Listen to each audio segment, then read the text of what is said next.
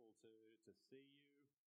Uh, it's a great privilege to, to be here spending time together in God's Word. Uh, we're now halfway through our series in Zechariah. We've got three sermons behind us, one today and then three more. And I think the Lord need, knew that maybe we needed a bit of a break from some of the visions. So today there's, there's no horses, there's no baskets. Um, uh, it's not the same visions we've seen, yet um, we will see a clear picture of the grace and mercy of God. So let's pray now. Let's pray and ask that God would show us wonderful things in His Word. Uh, we would understand what was what was happening then, and that uh, we would be changed by His Word today. Father, thank you that you you come to us. You want us to know you. You speak to us by your Word. So help us to understand it today. Father, let us be changed by it for our good, for your glory. In Jesus' name we pray. Amen. Well, friends, can you know that you are accepted by God? Can you know for sure that you know the Lord's favor? Can you be sure that you will enjoy His blessing for all of eternity? Some people, that, that might sound arrogant to say, I, I know that I'm going to be with the Lord for all of eternity. How can you know that? How can you know that you'll be accepted? Yet many of us, I think, know that that's exactly the point of the gospel. The good news of the gospel that we're not accepted because of what we have done, but because of what the Lord has done. We're not accepted uh, because we are worthy, but because Jesus is worthy. Many of us know, rejoice in this truth. Jesus said, Whoever believes in him, whoever, no matter what they have done, no matter where they're from, whoever believes in him will not perish but have eternal life. Yet while we know this in our heads, I think we can sometimes struggle to believe it in our heart. When we look across to our fellow believer who is so constant in prayer, uh, so up so early, always deep in prayer, at our own prayer life, we can wonder do, do I really know the Lord's favor like, like they do? We look to our friend who's so confident to share the gospel with those around them.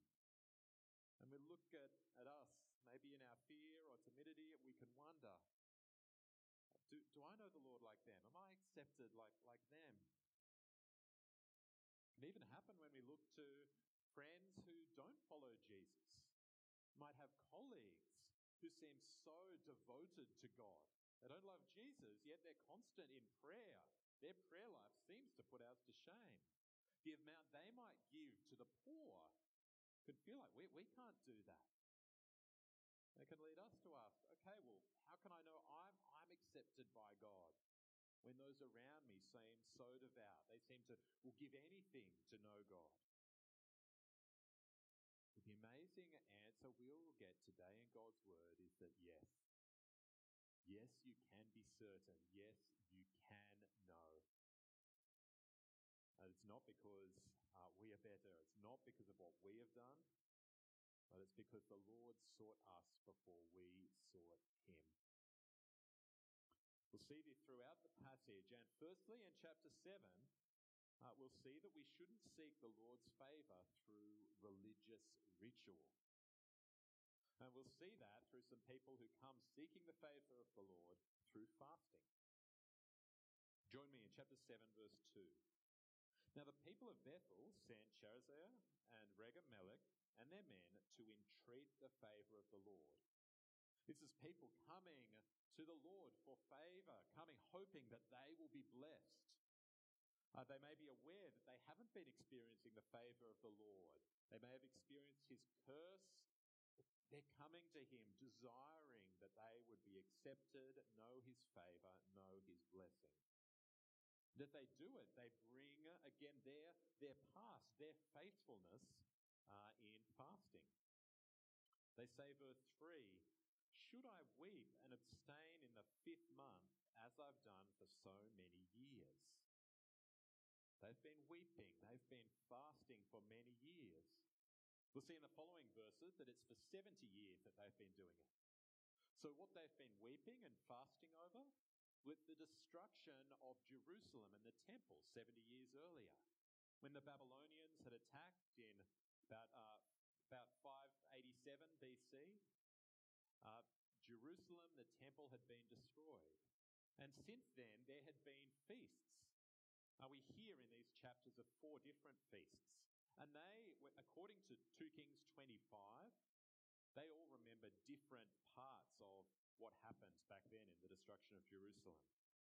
The, the, the fast of the, of the 10th month remembered when Jerusalem was surrounded. The fast of the fourth month when the city walls were broken. The fast of the fifth month remembered the destruction of Jerusalem and the temple. The fast of the seventh month when the governor in that day was killed. These are fasts. This is weeping, remembering that God's city has been destroyed. They were, this was a good fast that they'd been called to, to remember, to, to grieve that Lord's, the Lord's city did not stand. Yet God has something strong to say about their fasting, that they come seeking His Lord, seeking His blessing uh, with their faithfulness in fasting. Uh, he says in verse 4 Say to all the people of the land and the priests, when you fasted and mourned in the fifth month and in the seventh for these seventy years, was it for me that you fasted? And when you eat and when you drink, do you not eat for yourselves and drink for yourselves? This fasting, this grieving, it had a good reason. Uh, there were good reasons to do it, yet it is, was no longer for the Lord, it was for themselves.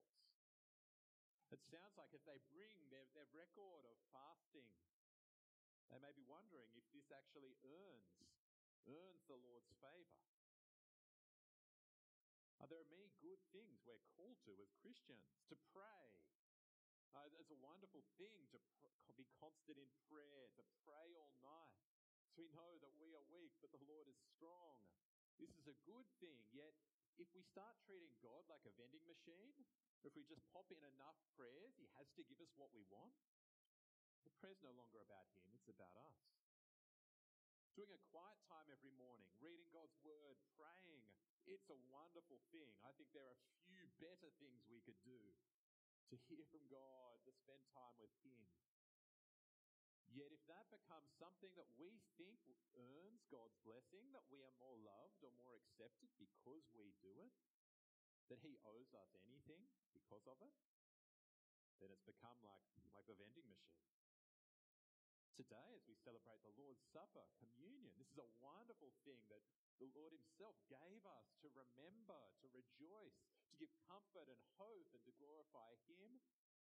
Yet, if we think that our faithfulness in, in taking it, or how often we take it, if we think that that is what will earn us approval before Him, earn His favor, it's not for Him, it's for ourselves.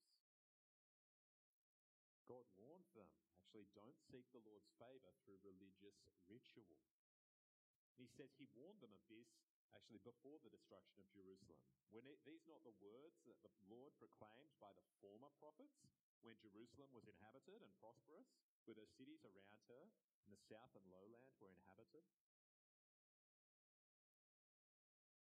They're not to seek his favor through religious ritual, and God reminds them actually what He does want from them. Uh, there's something the Lord wants more than faithfulness in their religious actions. The Lord desires love and obedience. Verse 9 Thus saith the Lord of hosts, render true judgments, show kindness and mercy to one another. Do not oppress the widow, the fatherless, the sojourner, or the poor, and let none of you devise evil against another in your heart. While we're called to pray, to go to church, we, we see, as, as Jesus himself said, I desire mercy, not sacrifice. The Lord desires our, our obedience, our love, showing the love He's shown us, reflecting His care, His concern. Um, as we're told, that God warned His people through the former prophets about this. Micah, before Jerusalem was destroyed, in chapter 6, verse 8, said, He's told you, O man, what is good, and what does the Lord require of you? But to do justice, to love kindness, to walk humbly with your God. God desires our love and our obedience more than any religious ritual. Yet while the Lord desires this, uh, this is not how we gain God's favor either. Uh, God called his people to show love and obedience, yet though he warned them, this passage told us that they rejected it. They became, their hearts became diamond hard. They would not listen. We by ourselves, we can't love, we can't obey in a way that would require anything of God. Don't seek the Lord's favor through religious ritual, yet his love, let, it's not even our love and obedience that can draw the Lord's favor. Because God's going to tell his people now, as we move into chapter 8, that he is going to bless them. He is going to show them favor. Those who came seeking the favor of the Lord will not be disappointed. Yet the Lord's favor comes not because of our religious rituals or even our love and obedience. We're to rejoice that the Lord has sought. Rejoice that the Lord loved us first. And we see this in chapter 8 as God has determined to bless his people. And I'm going to read a large part of chapter 8 now, and I want you to listen. Even just imagine what Jerusalem will look like as God promises actually what He is going to do, how He is going to bless. Listen to this picture of blessing that God promises. From 8 verse 1. The Lord of the and the word of the Lord of hosts came, saying, Thus saith the Lord of hosts, I'm jealous for Zion with a great jealousy, and I'm jealous for her with great wrath.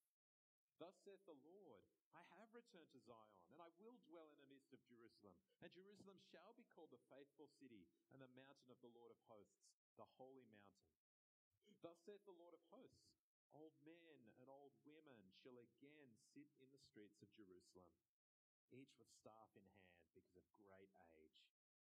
And the streets of the city shall be full of boys and girls playing in its streets. Thus saith the Lord of hosts, it's marvelous in the sight of the remnant of this people in those days, should it also be marvelous in my sight, declares the Lord of hosts? Thus saith the Lord of hosts, Behold, I will save my people from the east country and from the west country, and I will bring them to dwell in the midst of Jerusalem. And they shall be my people, and I will be their God in faithfulness and in righteousness. Thus saith the Lord of hosts, Let your hands be strong, you who in these days have been hearing these words from the mouth of the prophets, who were present on the day that the foundation of the Lord, the foundation of the house of the Lord of hosts was laid, that the temple might be built. For before those days there was no wage for man or any wage for beast, never, neither was there any safety from foe for him who went out or who came in. For I set every man against his neighbor. But now I will not deal with the remnant of this people as in the former days, declares the Lord of hosts. For there shall be a sowing of peace. The vine shall give its fruit, the ground shall give its produce, the heavens shall give their dew, and I will cause the remnant of this people to possess all these things. And as you've been a byword of cursing among the nations, O house of Judah and O house of Israel, so will I save you and you shall be a blessing. Fear not, but let your hands be strong. Can you hear, can you see this picture of blessing? For those wondering if the Lord would bless them, He pours out in His promises how He has favored them, He has blessed them, He is coming to restore them. It's almost a greatest hits of Old Testament blessings. What are the greatest promises made throughout the whole Old Testament? There's this picture of peace where the old and the young can dwell in safety. It's this picture of prosperity where the crops are plentiful and the rain is plentiful. And most of all, it's a picture where God saves his people and he comes to dwell among them, where they are his people and he is their God. For those seeking the Lord's blessing, for those seeking the, the Lord's favor, God gives a resounding yes. Yes, I will bless you. I have shown you and will show you favor, yet it's not because you sought me with a religious ritual. It's not because of your love and obedience. Why does the Lord bless in this passage? Well, because he says so. You may notice 10 times in chapter 8, there's this same phrase, thus says the Lord of hosts. Why is he going to bless them? Because he says so, because he has chosen to. Verse 14, thus says the Lord of hosts, one of 10 uses of that phrase. As I purposed to bring disaster to you when your fathers provoked me to wrath, and I did not relent, says the Lord of hosts, so again have I purposed, chosen, decided, resolved in these days to bring good to Jerusalem and to the house of Judah. Fear not. Says, I will bless you. I will favor you. It's because I've chosen to. It's because I've decided to. Because he loved us first. Before his people ever sought him, he was seeking them. God tells us, rejoice. Uh, rejoice that I have sought you. He tells us that he loved his people first, and then he tells us how to respond. And it's in this that love and obedience find their proper place when we know that God has already loved us and accepted us. We're told in verse 16 to respond in love and obedience. These are the things that you shall do, verse 16. Speak the truth to one another, render in your gates judgments that are true and make for peace. Do not devise evil in your hearts against one another, and love no false oath. For all these things I hate, declares the Lord. These are the same commands he was telling his people before. These are the same things he told the people before the exile. Yet he's telling them again now that they have been blessed, now that he, they have been shown favor, to show that this is not how you secure God's blessing. This is a response to God's blessing. This is not how you secure God's favor. When you know you are favored and loved and accepted, when you know that you are His people, that's when you are free to love and obey. Because when you've experienced His mercy towards you, then you can show, you know how to show mercy to others. When you've experienced His forgiveness towards you, you can forgive others. When you know His sacrificial love, that you've been given everything you need, that frees you to sacrificially give and love and serve. Restored people. He's blessed people to respond in love and obedience. But secondly, they're to respond in rejoicing and feasting. Remember, people were seeking God's favor and they were coming saying, well, is it fasting and mourning and grieving that we should be doing? But we see it's something very different. Verse 18 The word of the Lord of hosts came to me, saying, Thus saith the Lord of hosts the fast of the fourth month, the fast of the fifth, and the fast of the seventh, and the fast of the tenth. All these things that grieve the, the fall of Jerusalem. These fasts shall be to the house of Judah seasons of joy and gladness and cheerful feasts. God says your fasting will turn to feasting. Your mourning will turn to joy because I have blessed you. I have decided to to love you, to accept you, to save you. We're to respond in rejoicing and feasting. It's right. It's right sometimes to grieve. Jesus tells us that we're to grieve with those who grieve. It's right that we seek Him. It's right that we, we, we fast sometimes. Yet the dominant characteristic of God's people to, it, it is that of rejoicing. It is that of thanksgiving because God has blessed us. Before, before we sought his blessing, God has sought us before we ever sought him. God says his people will be a people of rejoicing and feasting.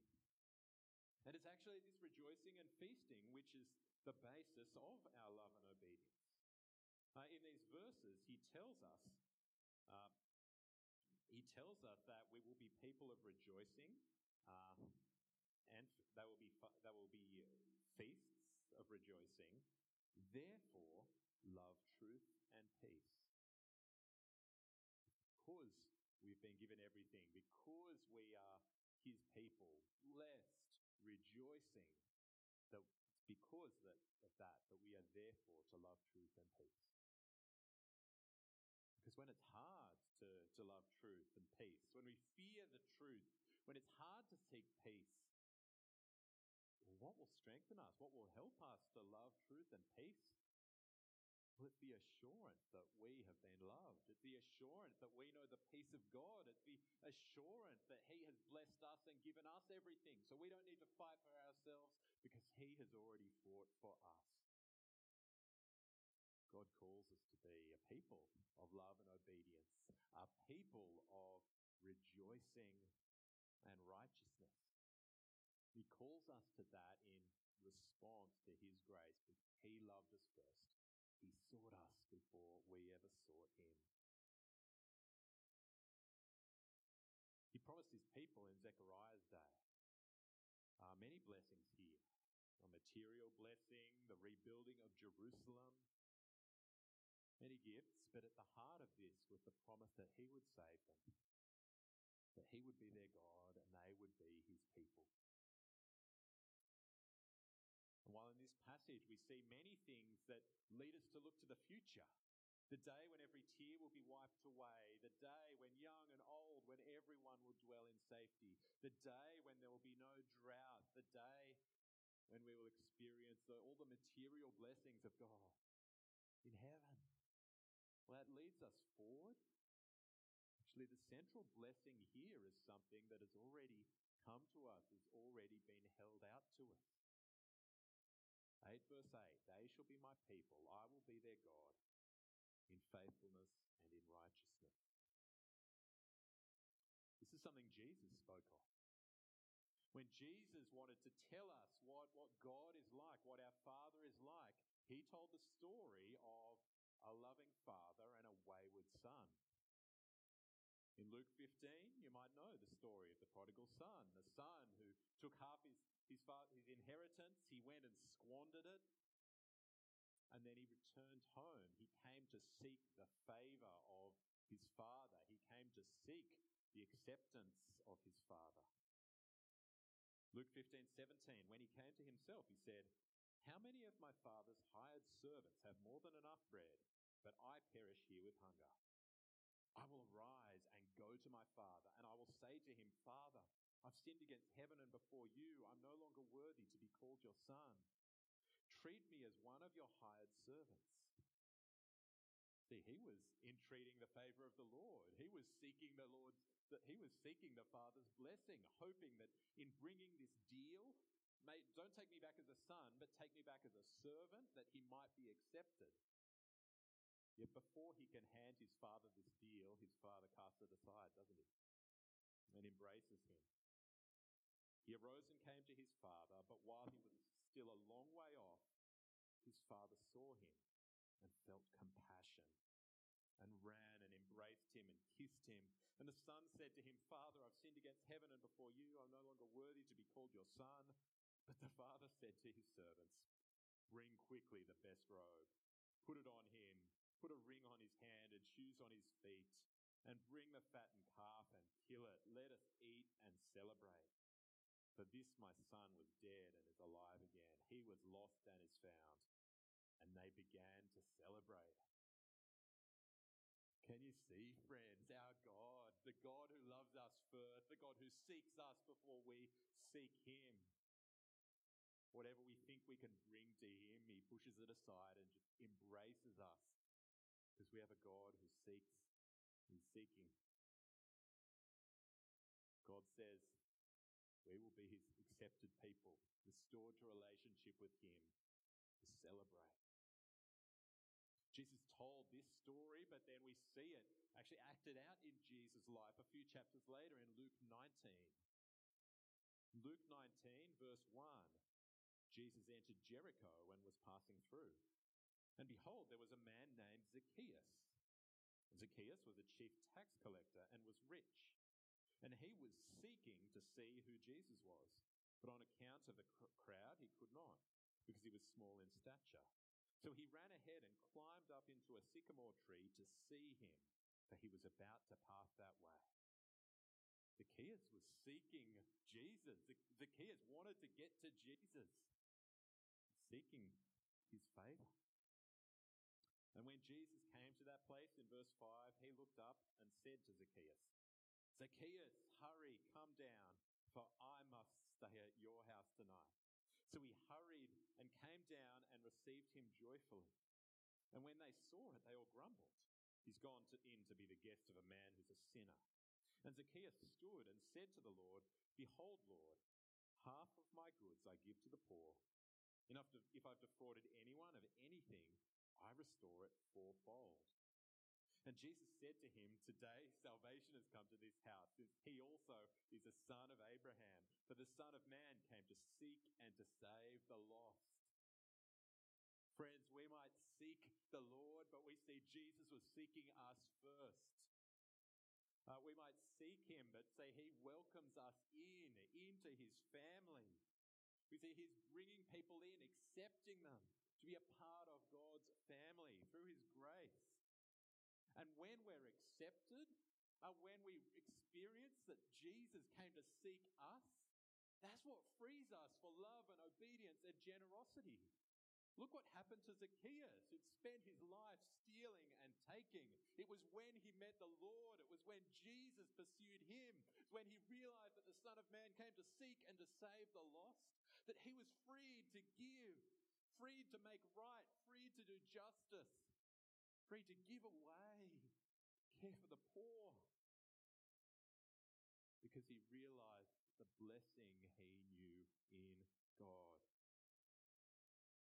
This passage, our God calls us to rejoice because he has sought us. Then this passage has one more thing to tell us. Zechariah 7 and 8 has one more thing to tell us. It says, when we realize that we are God's people, when God's people became a forgi- become a forgiven, accepted people, uh, God's going to use those that forgiven, blessed people in a particular way. That the nations will seek the Lord through his thank- thankful people. 8 verse 20, Zechariah, Thus says the Lord of hosts, People shall yet come, even, the, even the inhabitants of many cities. The inhabitants of one city shall go to another, saying, Let us go at once to entreat the favor of the Lord and to seek the Lord of hosts. I myself am going. Many peoples and strong nations shall come to seek the Lord of hosts in Jerusalem and to entreat the favor of the Lord. Thus says the Lord of hosts In those days, ten men from the nations of every tongue shall take hold of the robe of a Jew, saying, Let us go with you, for we have heard that God is with you. It's an amazing picture, isn't it? God's blessed people, rejoicing, showing righteousness, just and joyful. And the nations are coming, taking hold of the Jews, saying, I want to know your God. People are saying, I'm going to seek God. Will you come too? It's an amazing picture of like 10 people to, to one Jew. Like, if we all invited 10 people and brought 10 people to church, like things would grow pretty quickly, right? Uh, but here, we get a picture of what God is doing. He blesses his people to draw more in. Uh, God saves his people that even more might be drawn in to know him. And this has always been God's intention. Genesis 12, God called Abraham, God blessed Abraham. The Lord said to Abraham, Go from your country and your kindred and your father's house to the land I will show you. And I will make you a great nation, and I will bless you and make your name great, so that you will be a blessing.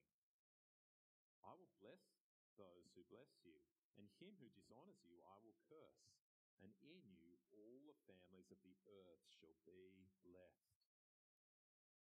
Zechariah 8 said that God would bless his people so that they might be a blessing.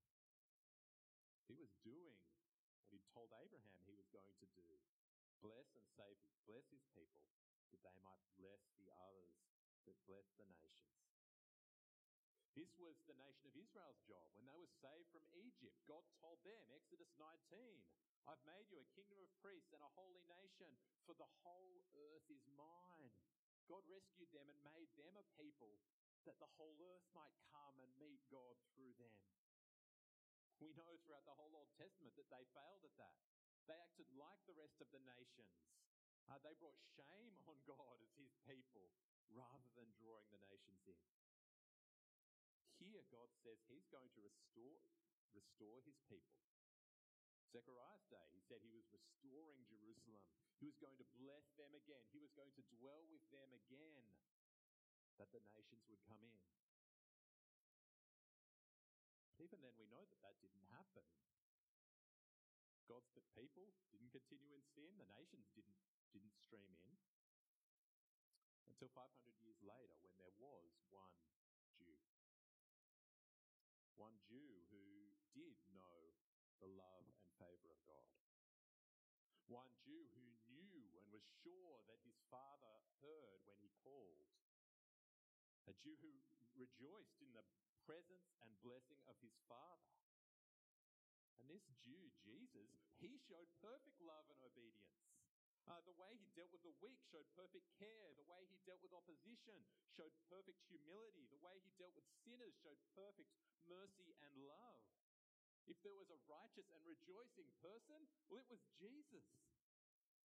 But though he showed perfect justice, he faced the greatest injustice. Though he showed perfect love, he was received with hate. He was rejected and crucified. Yet God raised him up.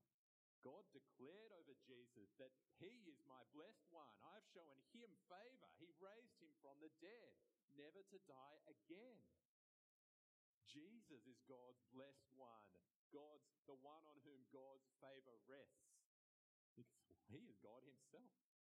Jesus is, the, is God's righteous and rejoicing, joyful and just person. And when we come to, with empty hands, when we empty our hands of anything else we might bring when seeking the favor of the Lord, when we come with empty hands and take hold of Jesus, we come to share in every one of those blessings. This passage finishes as, as it began with people seeking, entreating the favor of the Lord. That these people bring nothing in their hands, not their religious rituals, not how well they have loved and obeyed. These people come with empty hands because all you need is to take hold of this man, this one man. And it's when we take hold of Jesus we come to share in his acceptance we come to share in the forgiveness He gives. We come to share in His life. We come to share in the access He has to the Father. He is God's person, yet we become God's people in Him. We just come with empty hands, take hold of Him, and we should come to be blessed with every spiritual blessing in the heavenly realms. We are His forgiven people. We are His blessed people. We have every spiritual blessing. We wait the future for those material blessings when we will know them one day in glory. Yet today we have been blessed. Today we have been shown mercy. And God calls us in Christ to will be his rejoicing and righteous people, his just and joyful people. Let's rejoice in what God has done. Let's be certain that we are accepted, not because of anything we have done, but because we've taken hold of the accepted one. We've taken hold of the righteous one. We can be sure. And we might look around and feel like we're not a very good witness. We know our, our witness is imperfect. We struggle to explain the gospel as we want. Uh, we, we don't show the life that we hope we would. Yet, even in this, don't underestimate for you to be sure of the, God's love for you in Jesus? God says here, that's attractive. God uses that kind of rejoicing, that kind of certainty to draw others in. seek to live, seek to show the, right, the, the love you have been shown, seek to, to show the generosity you have been shown by God. And God will use that to keep drawing others in. But let's rejoice. Let's rest in our Saviour Jesus. And let's pray that actually others would notice that. Uh, others would see that rejoicing, that certainty that we know God, that we've been invited in, that they too would, would come and say, Let us go with you. We've heard that God is with you. I'll pray. Father, thank you for your love, that you loved us first. Before we sought you, you sought us. Lord, there is nothing we bring, yet so often we do. We try bringing things, thinking maybe doing this, maybe being more like that person, that would help us to be accepted or sure. Help us to empty our hands that we might take hold of Jesus. To know actually God is with him, he is our God, and in him we are blessed. Lord, even in our weakness, use that Use that to build joy in us. That to draw the nations in. We do long that more would come. More would invite one another to come to the Lord. And Lord, we pray that more would come and embrace and take hold of our Saviour, Jesus. In His good and great name that we pray. Amen.